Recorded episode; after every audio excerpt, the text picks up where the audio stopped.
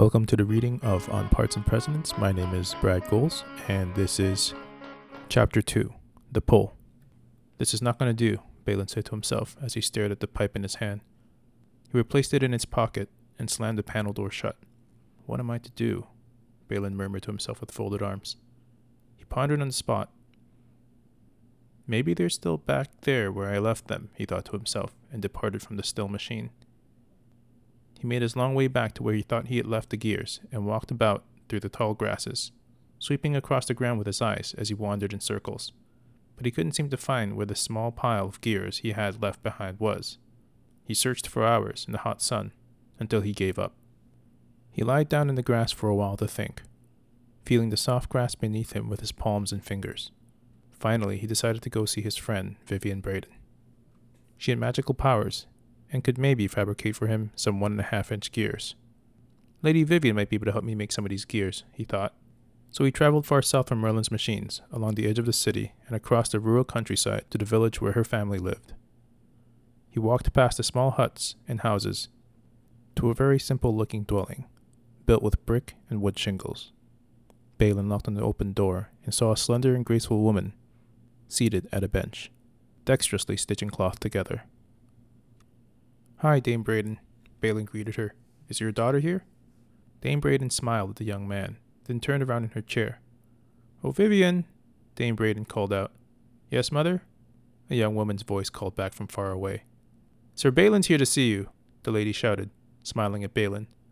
Oh, the girl replied. Good. Balin, stay right there. I'll come get you. Dame Braden turned back to face Balin, who awkwardly stared at his feet. Lady Vivian burst forth out of some tall grasses with a great big smile on her face. Balin, you're here, she said with glee. Aren't you supposed to be working? I am, but then I ran into a problem I need your help with, he replied. Do you happen to have any one and. Well, it just so happens I also have a problem you could help me with, she said. Come.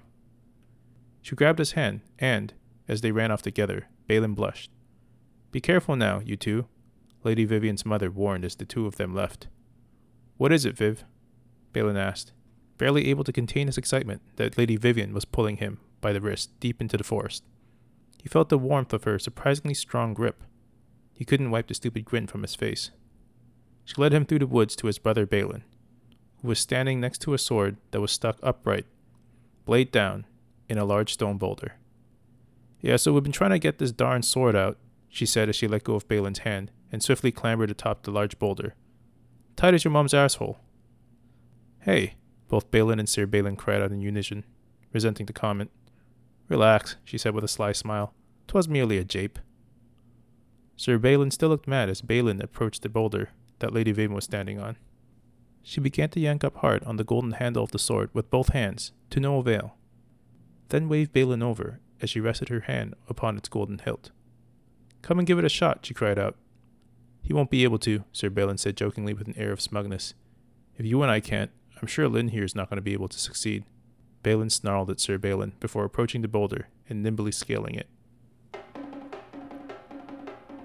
Thanks for listening. For more parts and precedents, please check out berdslog.com. That's B E R D S L O G.com.